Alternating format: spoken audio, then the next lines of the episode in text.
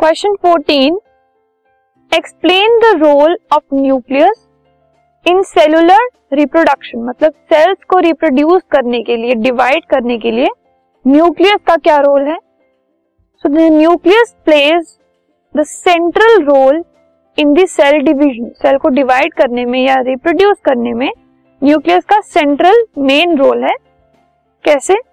It carries the hereditary information जो hereditary information होती है, वो कैरी करता है न्यूक्लियस और डिवाइड करता है सेल को दो नए सेल्स बनाने के लिए by the process of cellular reproduction मतलब एक सेल है, वो डिवाइड होकर दो न्यू सेल्स फॉर्म करता है बिकॉज़ ऑफ़ न्यूक्लियस और वो हेरिडिटरी इंफॉर्मेशन जो है, वो एक सेल से, अब इस पेरेंट सेल से इन दोनों न्यू न्यूक्लियस जो जो न्यू सेल्स बने हैं, उनमें ये कैरी करता है। ठीक है?